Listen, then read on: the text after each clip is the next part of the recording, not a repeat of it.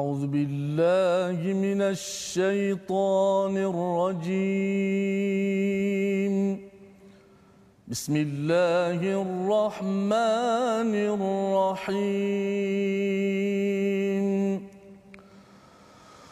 تلك آيات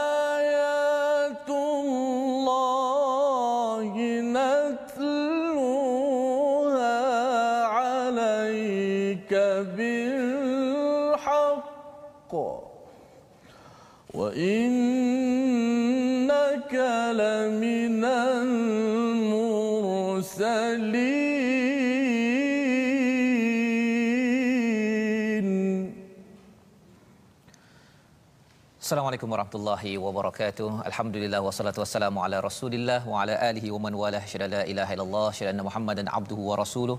Allahumma salli ala sayidina Muhammad wa ala alihi wa sahbihi ajma'in. Amma ba'du. Apa khabar tuan-tuan dan puan yang mati Allah sekalian?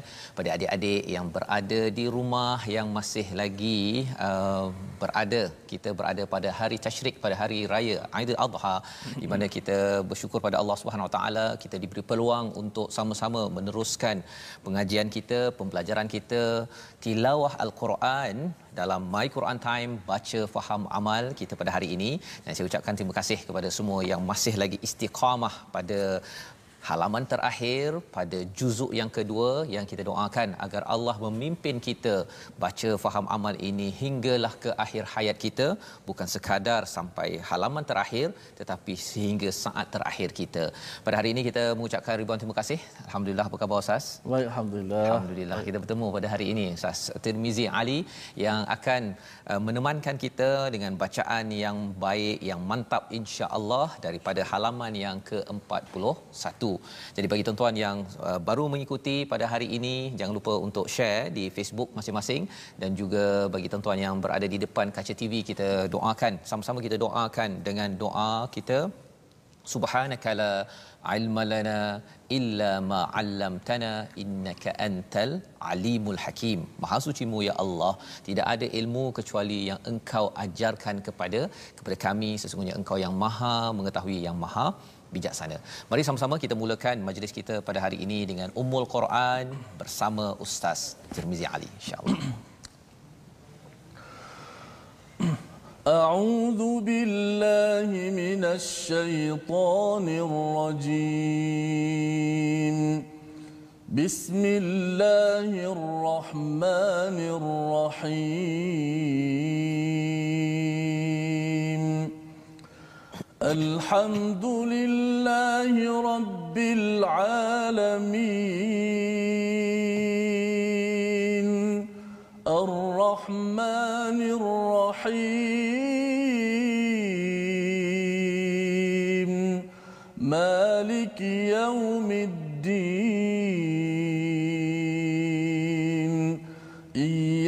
نعبد وإياك نستعين. اهدنا الصراط المستقيم.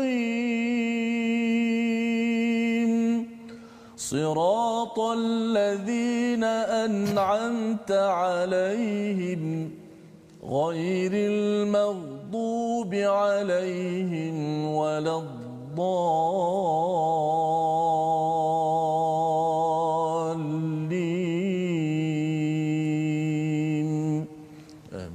Amin ya rabbal alamin. Alhamdulillah kita membaca surah Al-Fatihah sebentar tadi bersama dengan Ustaz Tirmizi Ustaz ya. Macam mana raya Ustaz selepas uh, kita hari uh, tasyrik ini ya. Uh, raya Ustaz di mana kali ini?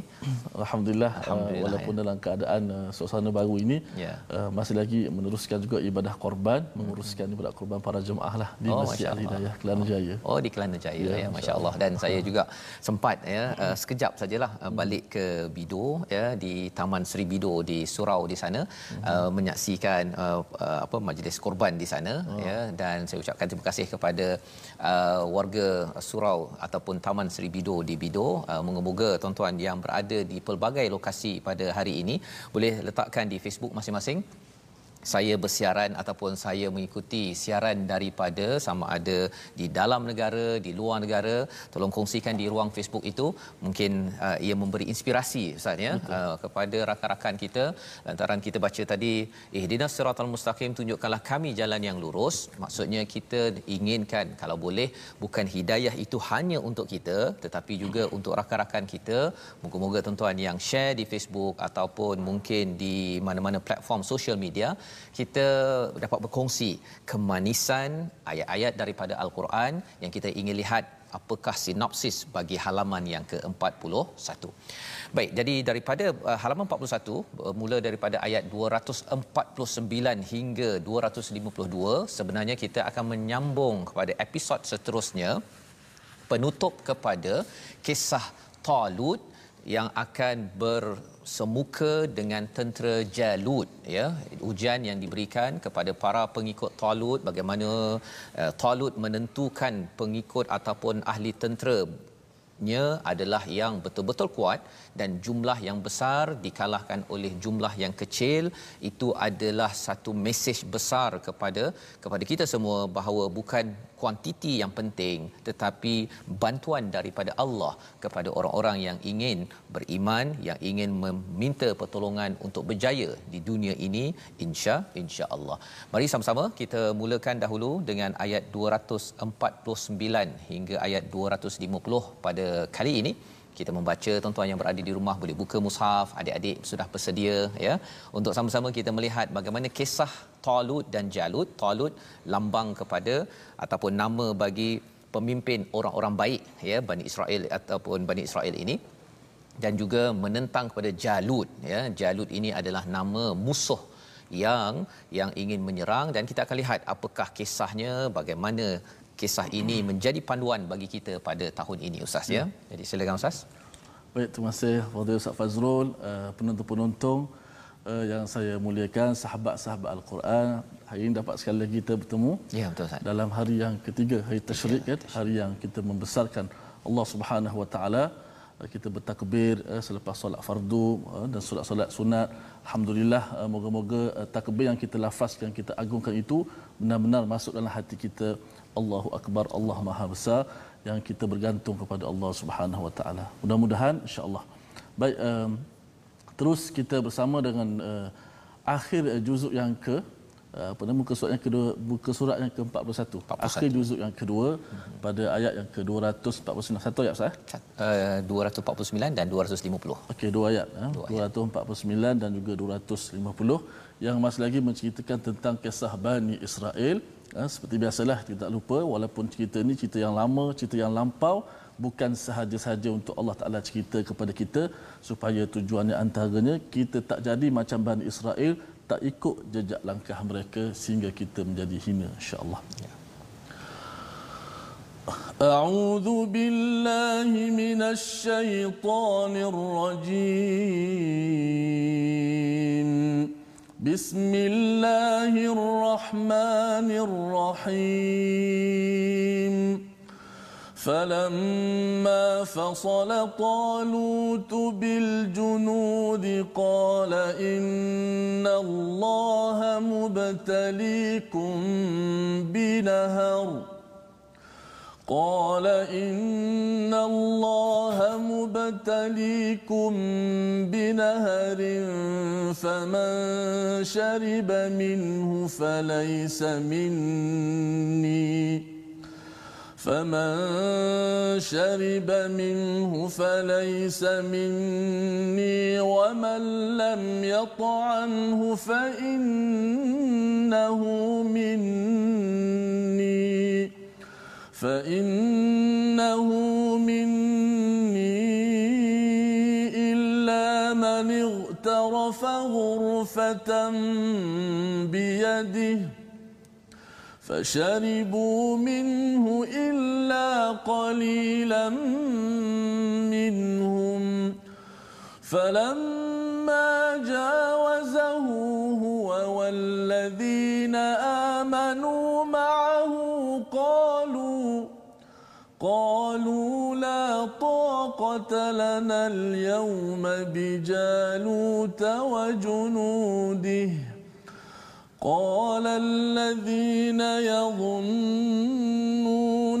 أنهم ملاقوا الله كم من فئة قليلة غلبت فئة كثيرة.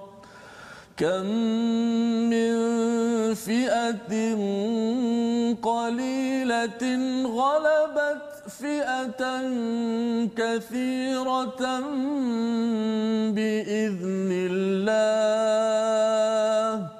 والله مع الصابرين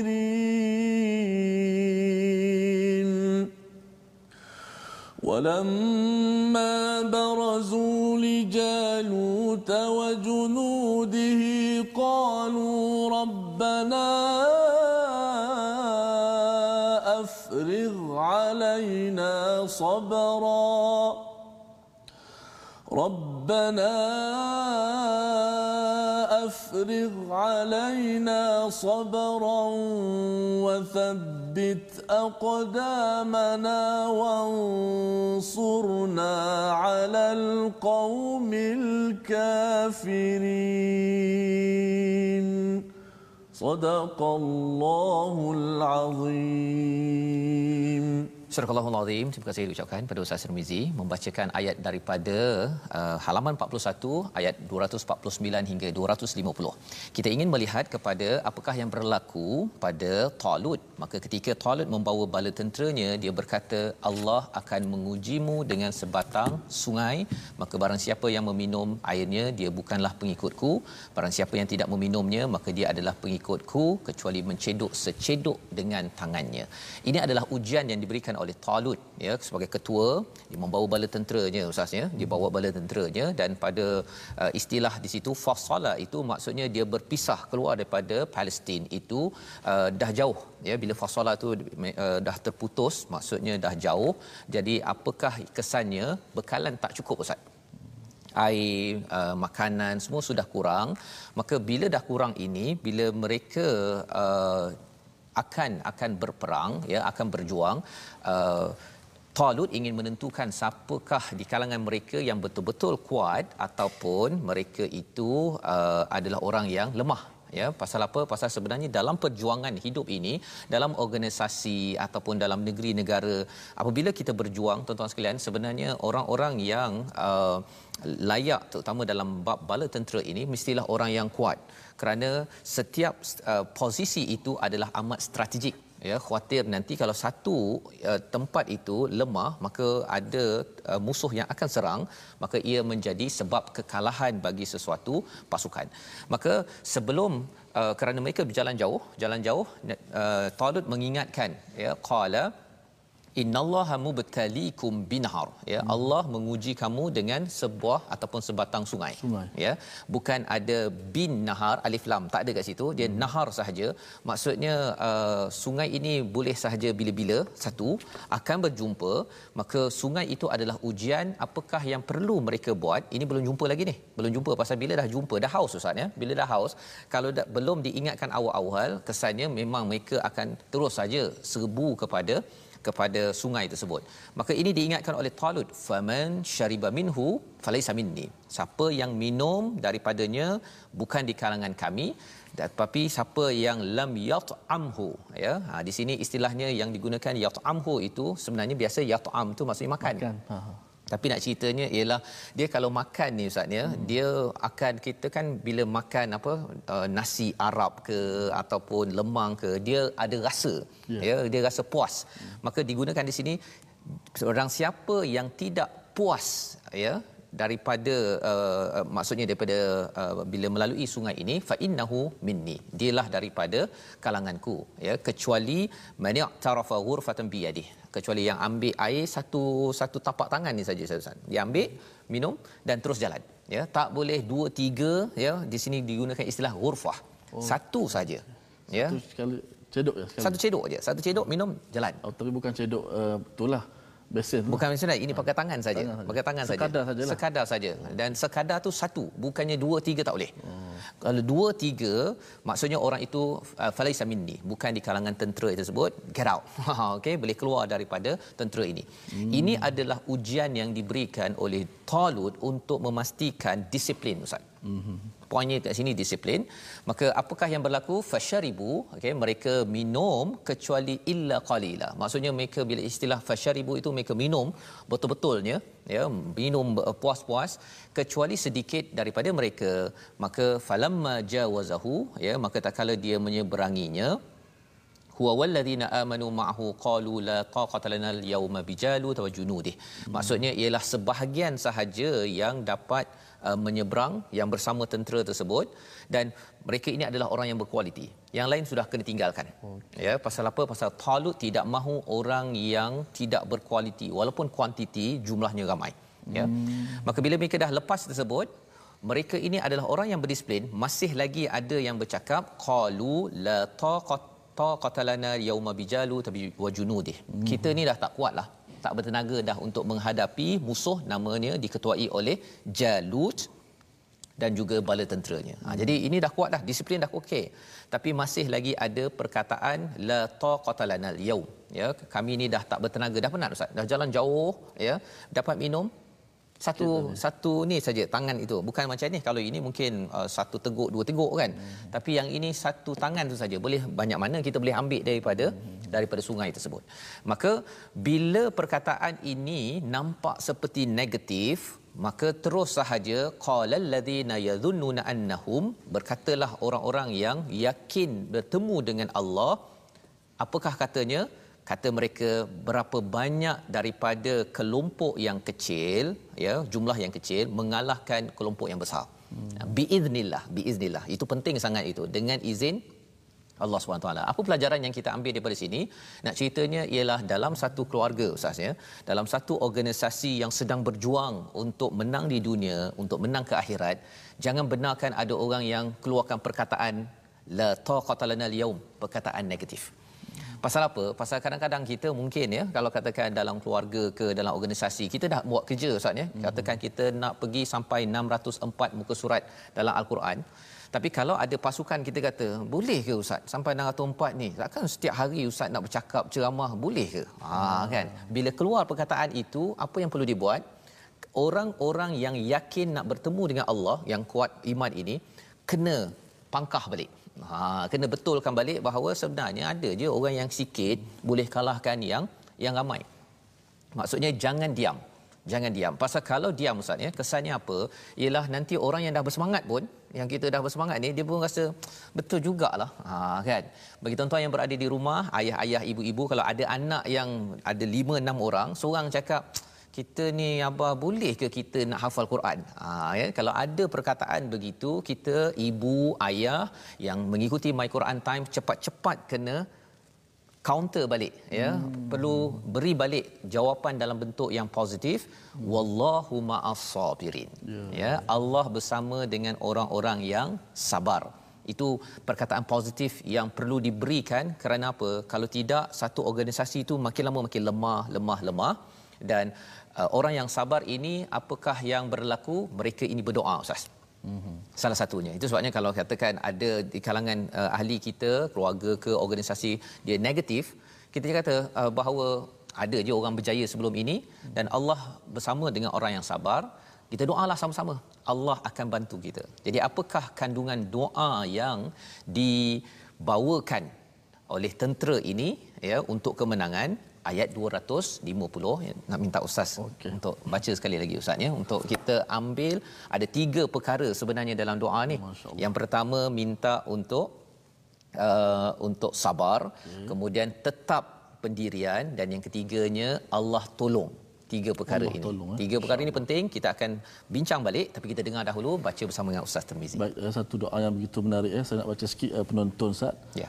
Yang share tadi Asia Hussein. Mm-hmm. Dia kata ayat 249. Dengan izin Allah kumpulan yang kecil kalahkan yang besar.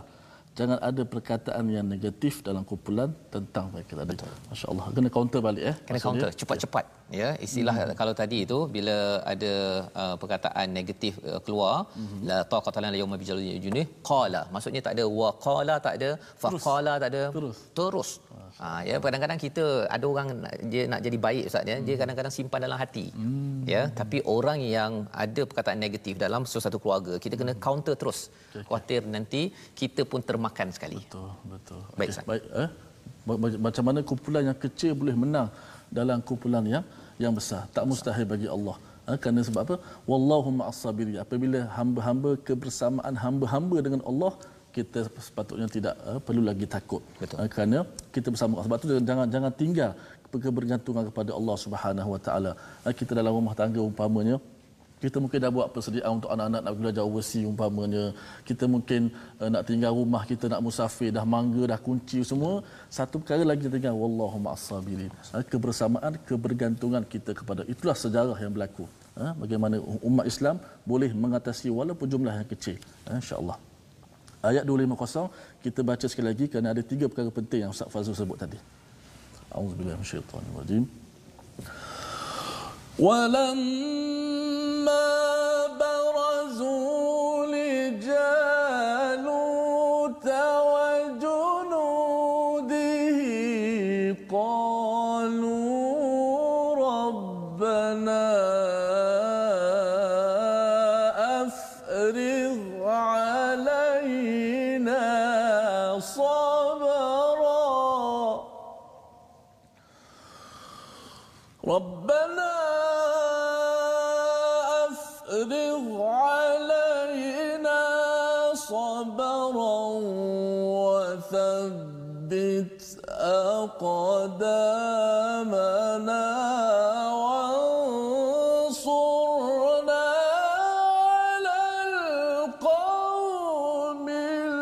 الكافرين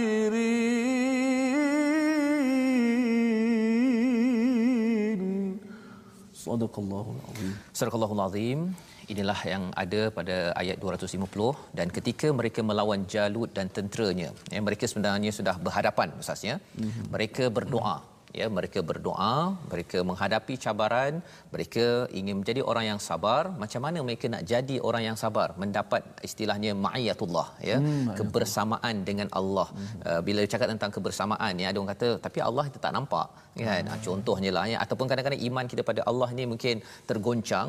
Dia mudah beginilah ustaz ya contoh saja. Kalau katakan kita balik rumah kita pergi call kita telefon polis. Hmm. pak polis tolong jaga rumah saya kan? Kalau perlu kena bayar ke kena apa pak polis kata ini surat ya kami akan jaga 24 jam. Kami akan pusing kan? Kami akan pusing.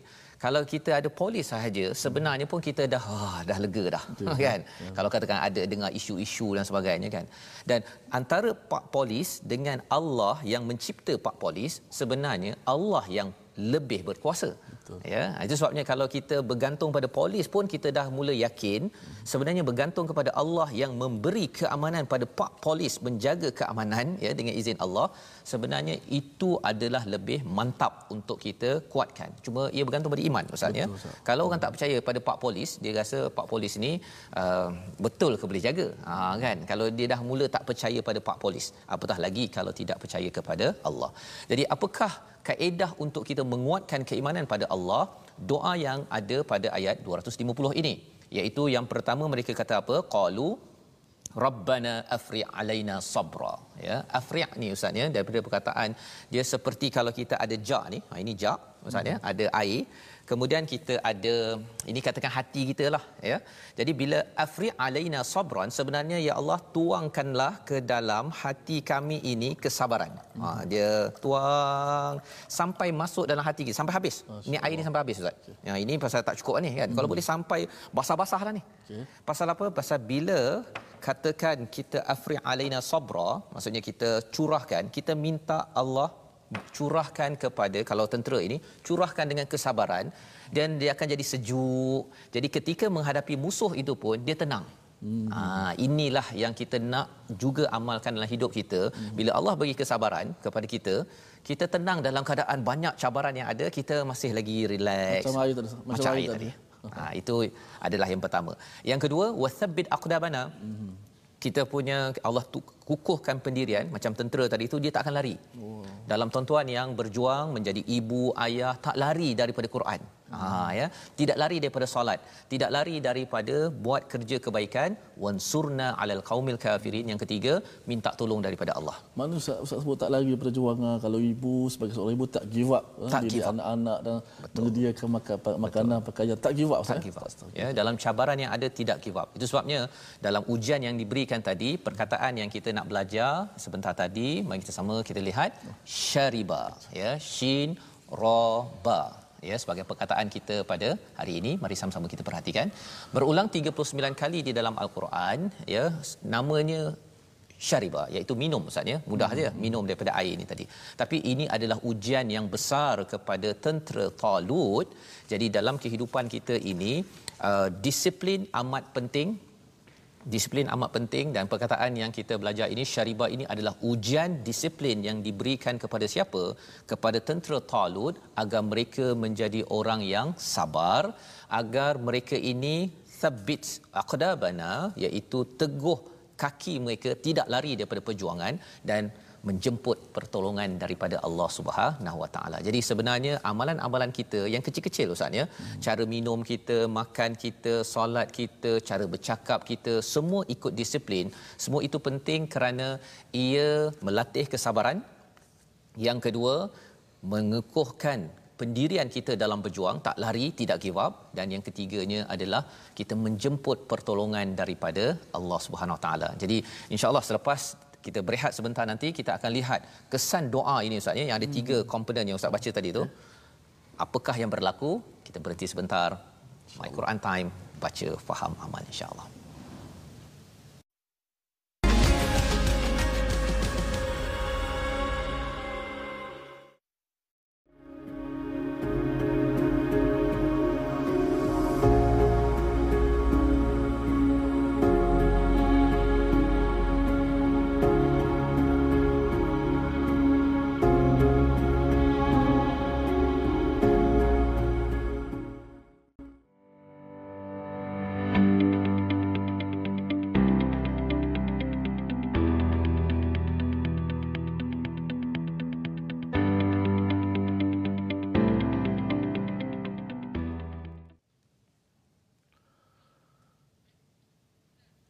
Wallahu ma'as sabirin dan Allah Taala sentiasa bersama dengan orang-orang yang sabar. Alhamdulillah eh, kembali kita dalam My Quran Time baca faham amal.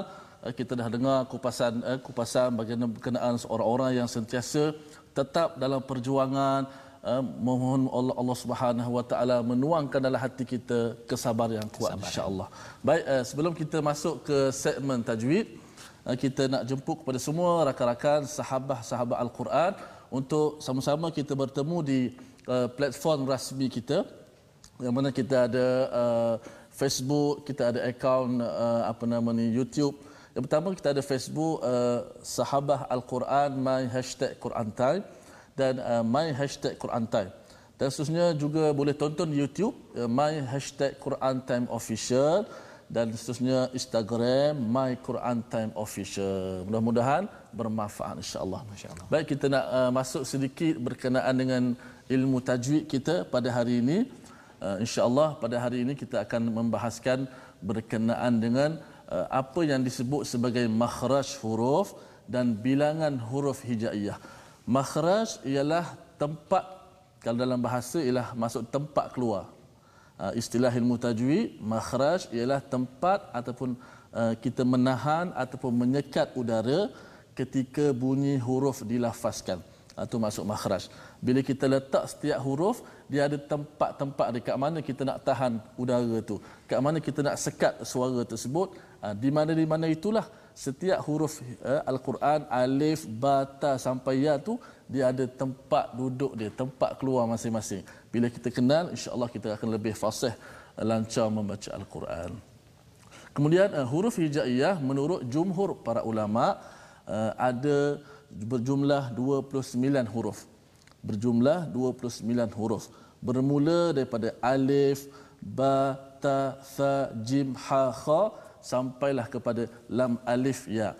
Yang kita sebut alif ba ta, alif di situ eh, eh, kata para ulama alif di situ ialah disebut alif majazan iaitu alif yang dikenali sebagai hamzah. Hakikat alif itu adalah hamzah yang kita sebut a'udzu yang kita sebut uh, uh, hamzah yang berfungsi sebagai hamzah.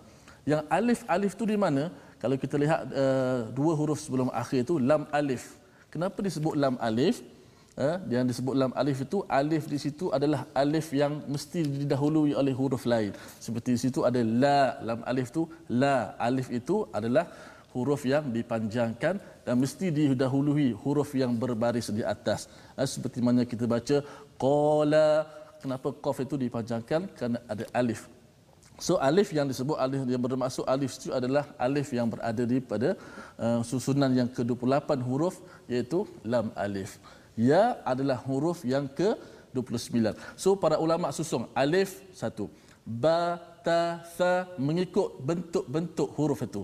Ba ta sa satu bentuk. Yang mana ba itu diletak titik bawah. Ta ada dua titik di atas. Sa diletakkan uh, tiga titik di atas.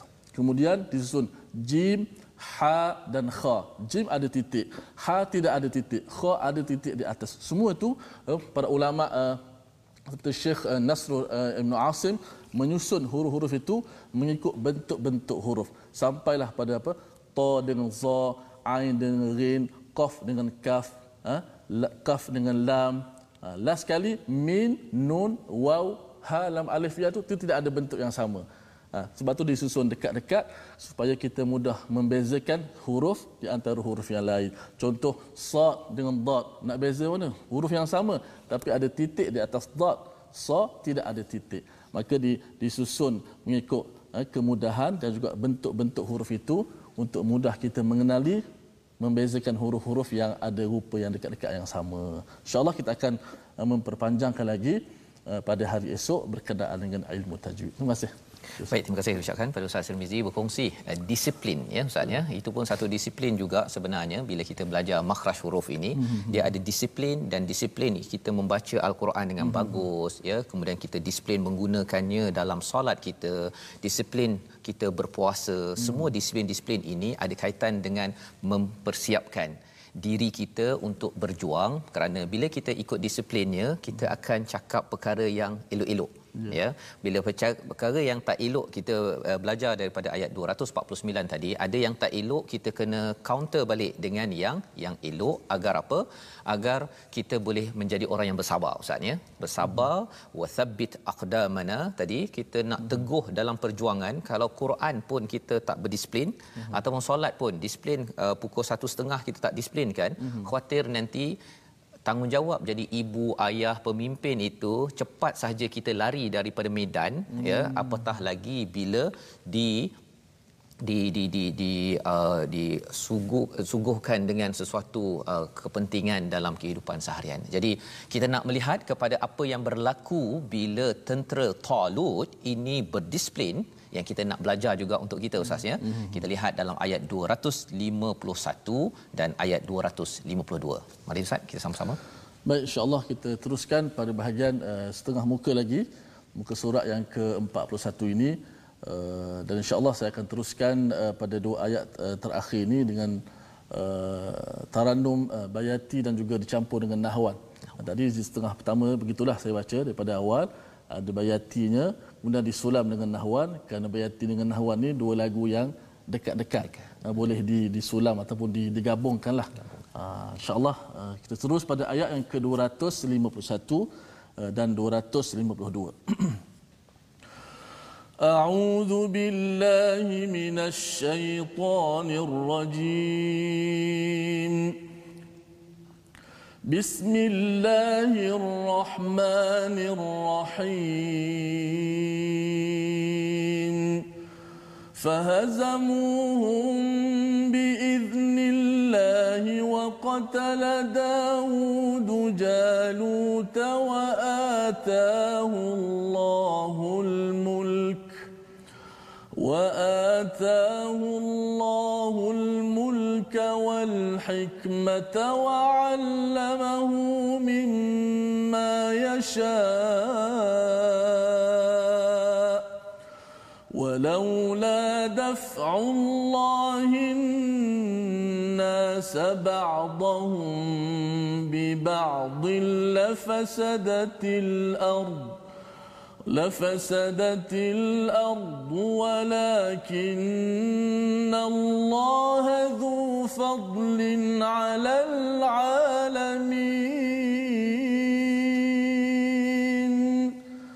تلك آيات الله نتلوها عليك بالحق. وإنك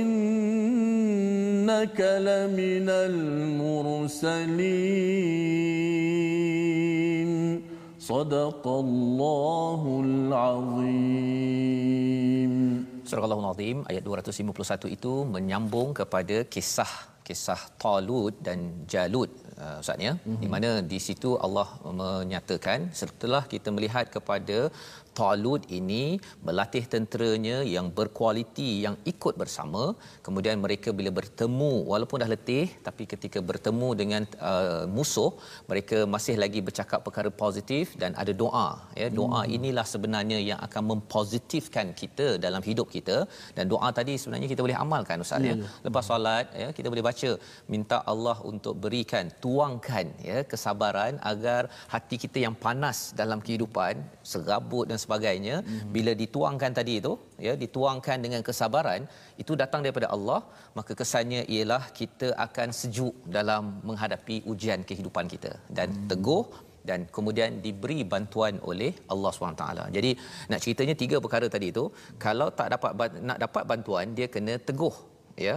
Nak teguh ini kita kena sabar dan nak sabar ini mesti positif. Jangan beri peluang syaitan untuk meniupkan perkara-perkara alamat. Letih lah kan? Hmm. saya dah jadi isteri 20 tahun. Saya dah jadi ayah asyik cari nafkah saja awak tak cakap terima kasih. Perkataan-perkataan itu kena dijaga betul-betul. Kalau nak keluar sahaja kita tahan. Ataupun kalau terkeluar juga ustaznya kita kena hmm. cakap astagfirullahalazim pasal apa? Pasal kalau tidak kita akan terpengaruh dengan negatif dan akhirnya tidak bersama Allah lah. Pasal Allah kata wallahu ma'as sabirin. Orang sabar sahaja yang bersama dengan Allah bila Allah bersama kita kita pasti akan mendapat kemenangan. Dan itulah jawapan pada ayat 251. Fahazamuhum biiznillah. Hmm. Ha, perkataan ini kan kita baca dalam takbir ustaz kan? Ya. Kan? Kan eh, macam mana ustaz um, wahazamal ahzab wahdah hmm. ya jadi maksudnya apa maksud hazama kat sini hmm. Wah, hazama macam ada nama orang pula ustaz ya fahazamuhum ini maksudnya mereka dapat mengalahkan uh, tentera-tentera yang diketuai oleh Jalut hmm. dan hazama ini bukan sekadar kalau katakan ada 10 orang tentera, 9 orang di, dapat dihancurkan, seorang lagi masih lagi survive, itu bukan hazama. Hmm. Itu digunakan perkataan ghalaba dan ada istilah-istilah lain. Ya. Tapi bila fahazamuhum ini maksudnya kalau ada 10 tentera, maka 10-10 tu kena. Hmm. Ya, itu nak menunjukkan bahawa mereka berjaya mengalahkan tentera Jalut ini uh, dengan secara total.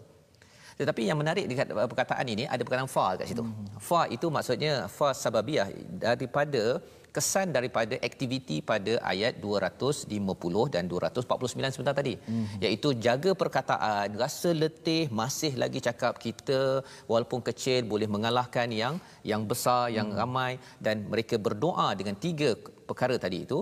Maka kesan fa itu kesannya Allah izinkan biiznillah mereka menghancurkan tentera-tentera musuh sebentar tadi. Hmm. Dan fahazamuhum fa itu ya dan dan lebih daripada itu fahazamuhum itu siapakah yang mengalahkannya? Allah memberi kredit kepada mereka. Hmm. Mereka itu tentera Talut bersama dengan tentera-tenteranya. Allah kata dengan usaha mereka bersungguh-sungguh mereka mengalahkannya dengan izin Allah SWT. Hmm. Boleh saja Allah menyatakan maka Allah mengalahkan mereka. Allah boleh cakap begitu. Tapi di sini maka mereka dapat mengalahkan. Apa poinnya Ustaz? Hmm. Poinnya ialah mereka berusaha. Hmm. Ha, dia bukan sekadar berdoanya ya Allah jadikanlah aku sabar, tetapkanlah pendirian aku, berilah pertolongan, tapi dia tak berusaha betul-betul pun. Dia tidak pun berjuang bersungguh-sungguh. Dalam ayat fahazamuhum ini hmm. terkandung istilah bahawa perkataan yang berusaha adalah mereka. Dengan sebab usaha mereka, pasal usaha ini taklah penting ustaz ya, tetapi kalau tidak ada usaha, pertolongan Allah tak sampai. Ya macam ibu-ibu di rumah ya ayah-ayah kita letih ya kita penat ya. Tetapi kerana kita berusaha maka dengan izin Allah Allah akan beri kemenangan dan kejayaan kepada kita. Yang penting don't give up hmm. nah jangan pula ya Allah aku doa ajalah ya Allah kan ataupun ada satu lagi kumpulan yang dia nak berusaha berusaha berusaha tapi tak nak berdoa Oh, ha, dia kesannya apa? Kesan orang yang berusaha saja tak berdoa ini bila gagal ataupun tidak mencapai apa yang dia inginkan, dia mungkin akan kecewa dan stres. Dan dia kata bahawa hmm, memanglah kan Allah tak sayang pada saya. Padahal sebenarnya dia tidak bergantung kepada Allah kerana Allah lebih tahu lagi apa yang terbaik untuk untuk kita. Wa qatala Daud Jalut wa atahu Allahul mulk. Dan siapakah yang membunuh Jalut? Nabi Daud. Ha, Nabi Daud ini adalah salah seorang tentera yang mengikut kepada Talut sebentar tadi. Ya, dia menjadi tentera dan dia membunuhkan Jalut. Maksudnya Jalut ini adalah ketua. Mereka nak berperang. Uh, mereka akan uh, mula berperang dan bila ketua dah kena bunuh Ustaz, hmm. kesannya ialah psikologi bagi musuh sudah terganggu. Dan pada waktu ini siapakah yang menyusun perkara ini? Wa atahullahul mulka wal hikmah ya, yang memberikan kepada Daud itu kerajaan dan hikmah itu adalah Allah Subhanahu Wa Taala. Jadi Nabi Daud ini adalah orang muda Ustaz ya. Mm-hmm. Orang muda tapi Allah beri kerajaan dan hikmah dan diajarkan ilmu mimma yasha maka ini adalah uh, uh, apa satu lagi sekali lagi Allah menerangkan bahawa sebenarnya kepimpinan bukan semestinya pada kumpulan elit yang kita bincang sebelum ni. Hmm. al malak kan? Kumpulan al malak tu elit. Dan tidak semestinya pada orang yang mesti dah berumur sahaja. Orang muda tetapi kalau dia diberikan mulk dan hikmah ya kerajaan dan juga hikmah maka insya-Allah perkara itu boleh sahaja berlaku. Dan orang-orang begini Allah akan bantu. Nah itu poinnya. Allah akan bantu tetapi mengapa Allah bantu Nabi Daud mengapa Allah bantu uh, Talut? Kerana mereka beriman. Mereka beriman dan Allah menyatakan lagi walaula daf'ullahi nasi ba'dhum bi ba'din la fasadatil ard walakin Allah zu fadlin 'alal alamin. Ayat bahagian akhir 251 ini kita perlu beri perhatian tuan-tuan mm-hmm. yang berada di rumah. Mengapa kerana dan jika Allah tidak melindungi sebahagian manusia dengan sebahagian yang lain nescaya rosaklah bumi ini tetapi Allah mempunyai kurniaan atas seluruh alam. Ceritanya apa? Sebenarnya Allah melakukan apa yang dinamakan sebagai dafa' dafa' ini maksudnya apa? Ada satu katakan satu negara ataupun satu negeri ada pemimpin Allah akan tolak pemimpin yang ada itu ganti dengan pemimpin lain. Mm-hmm. lepas tu Allah nampak lagi pemimpin yang ada tu Allah dafa' tolak lagi ganti lagi pemimpin lain. Jadi bertukar-bertukar kepimpinan ini siapa yang buat? Dengan izin Allah. Mengapa Allah buat? Ha ya, tuan-tuan cuba kita beri perhatian. Allah buat ini walau laf daf'ullah kalau Allah tak buatlah perkara bertukar-bertukar ni ya, kumpulan-kumpulan pemimpin ini la fasadatil ardh bumi ini penuh dengan kerosakan. Pasal pemimpin ini dia nak harta dia nak pangkat dia boleh saja ya dia buat kerosakan-kerosakan dan akhirnya dia merosakkan dunia. Jadi Allah akan susunkan lagi dia dafa ya dia akan tertolak. Lepas tu ganti lagi.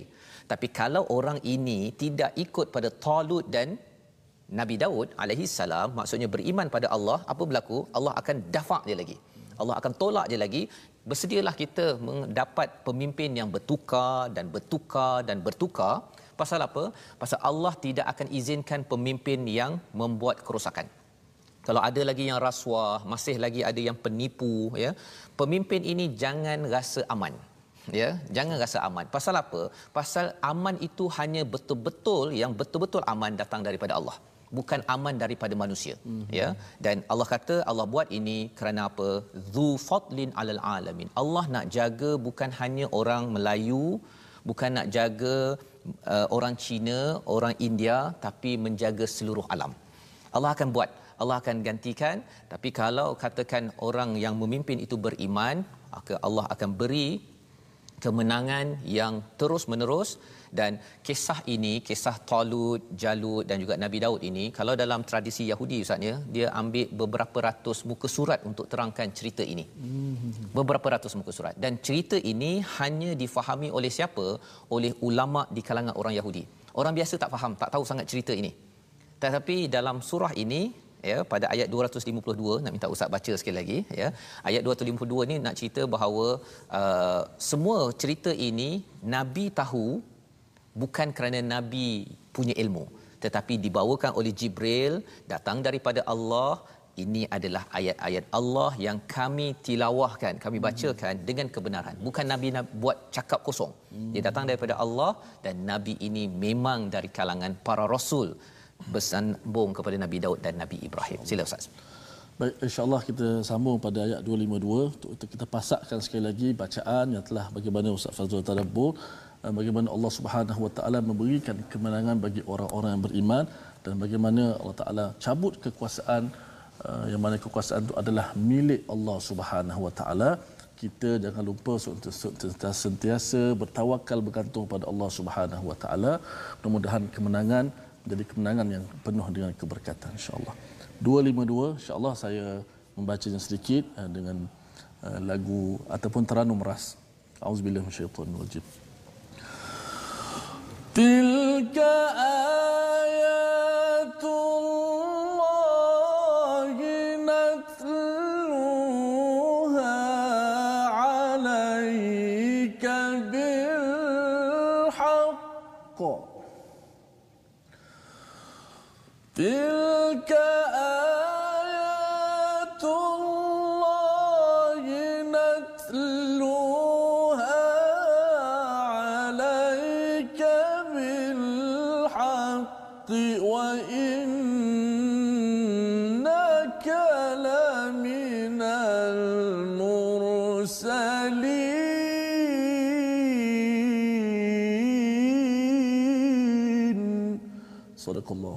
Itulah ayat-ayat Allah kami bacakan kepadamu dengan benar dan engkau wahai Muhammad adalah merupakan seorang rasul. Ini dah ayat kebesaran Allah Allah bawakan dengan kebenaran. Tidak silap pun cerita ini padahal Nabi tidak pernah membaca Taurat, tidak membaca kepada kepada kitab-kitab ter- sebelum ini ya yang beratus-ratus halaman untuk menceritakan tentang kisah Talut dan Jalut dan juga Nabi Daud tetapi dapat disampaikan dengan benar kerana apa? Kerana ini ditilawahkan dibawakan oleh Allah Subhanahu Wa Taala dan juga manfaat untuk kita. Di mana sebentar tadi tuan-tuan sekalian kita dapat pelajaran yang besar bahawa sebenarnya apabila seseorang itu beriman kepada Allah tidak melakukan kerosakan ustaznya tidak ambil duit rakyat tidak rasuah maka orang-orang ini tidak akan didafa tidak hmm. akan digantikan uh, dengan orang lain ya. Tetapi kalau dah lama ustaz ya dia istilah dalam bahasa Inggerisnya power corrupts. Ha ya. Kuasa ini dia boleh menyebabkan seseorang itu hilang pedoman ya kerana peluang-peluang yang ada. Yang kita doakan agar kita di peringkat kecil dalam rumah kena jaga kuasa ibu ayah jangan salah guna ustaz ya. Dan kemudian kita bawa dalam organisasi jangan salah guna. Moga-moga di peringkat negeri negara kita pemimpin yang terhasil adalah pemimpin yang mencontohi kepada nabi Nabi Daud kepada peristiwa Talut sebentar tadi. Membawa kita kepada resolusi kita tiga perkara. Mari sama-sama kita perhatikan. Iaitu yang pertama, selalulah kita berdoa kepada Allah Subhanahu Wa Taala diberi kesabaran, ya, dikuatkan pendirian, berjuang dan mendapat pertolongan menghadapi ujian yang ada. Ini yang kita belajar daripada ayat 250 doa yang kita baca sebentar tadi. Yang kedua, bina iman agar diberi bantuan oleh Allah ketika memimpin kerana dengan keimanan itu kita menjadi orang yang bersabar Allah berjanji wallahu ma'asabirin pemimpin yang bersabar pemimpin yang memimpin tanpa membuat kerosakan insya-Allah Allah bersama. Dan yang ketiga, mohon pada Allah agar kerosakan tidak berlaku dalam keluarga dan organisasi kita. Kita doa moga-moga Allah akan pimpin negeri dan negara ini daripada pemimpin yang merosakkan, yang tidak membawa keamanan kepada rakyat tetapi keamanan yang bergantung kepada Allah yang pemberi keamanan insya insyaallah. Mari sama-sama kita doa dipimpin oleh Ustaz Tirmizi. Baik terima kasih. Uh, sebelum saya baca doa saya nak respon sikit pada penonton di Facebook. Mungkin ada tersilap sikit uh, faham tadi. Saya menyebut tentang tajwid. Susunan alif ba ta tha ya uh, jim sampai ya itu uh, bukan uh, susunan itu Allah Taala susun. Hmm. huruf itu betul. Huruf itu uh, Quran terdiri daripada ayat jumlah kalimah dan huruf-huruf huruf. Itu hanya kita dimuliakan oleh Allah Subhanahu wa taala kita baca al-Quran. Namun yang menyusun itu adalah al-Imam Nasru Ibnu Asim yang wafat pada tahun hujung tahun uh, 90 Hijrah yang menyusun uh, alif ba ta sampai ya. Yang kita hari ini kita semua kita hafal alif ba ta dan siap dilagukan macam-macam kreativiti lah. Disusun oleh al-Imam Nasru Ibnu Asim. Disusun pula mengikut uh, bentuk-bentuk huruf. Ba ta tha satu. Uh, jim ha kha satu. Uh, ada huruf-huruf yang mengikut bentuk ada huruf-huruf yang bersendirian individu tidak mengikut huruf. Dan itulah yang kita baca huruf tersebut. Dan huruf tersebut itulah ada huruf-huruf disebut sebagai huruf hijaiyah huruf al-Quran Karim. Dan banyak juga yang share tadi ustaz berkenaan dengan uh, kena usaha dan tawakal uh, kena banyak apa uh, minta tolong kepada Allah Subhanahu Wa Taala berdasarkan apa yang ustaz sebut tadi.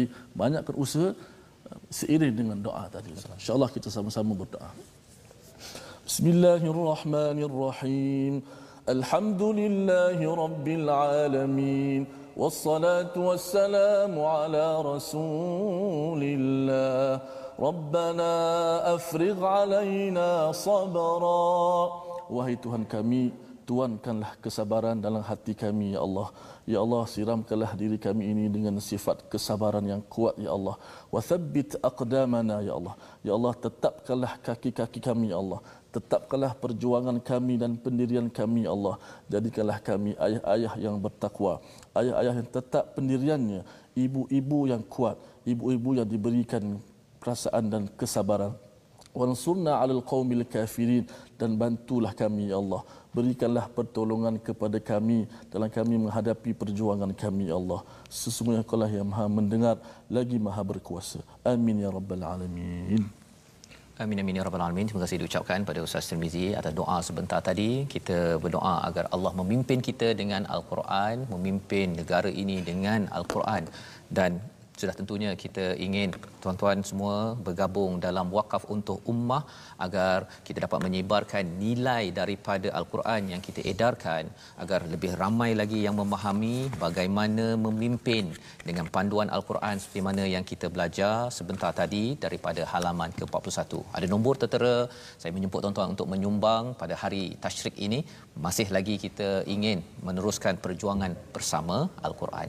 Jadi tuan-tuan dan puan Allah sekalian, kita berada di penghujung kita akan bertemu kembali ulangan pada jam 5 petang ha. pada 10 malam, 10 malam dan juga insya-Allah pada 6 pagi pagi besok pagi. ya insya-Allah tuan-tuan boleh mengulang kaji dan insya-Allah di akhir ini kita nak mendengar uh, bacaan daripada ustaz ya iaitu daripada doa yang boleh kita amalkan dalam solat pada ayat 250 Siaran ini dibawakan oleh Mufas kita bertemu lagi My Quran Time baca faham amal silakan ustaz untuk kita amalkan doa ini ولما برزوا لجالوت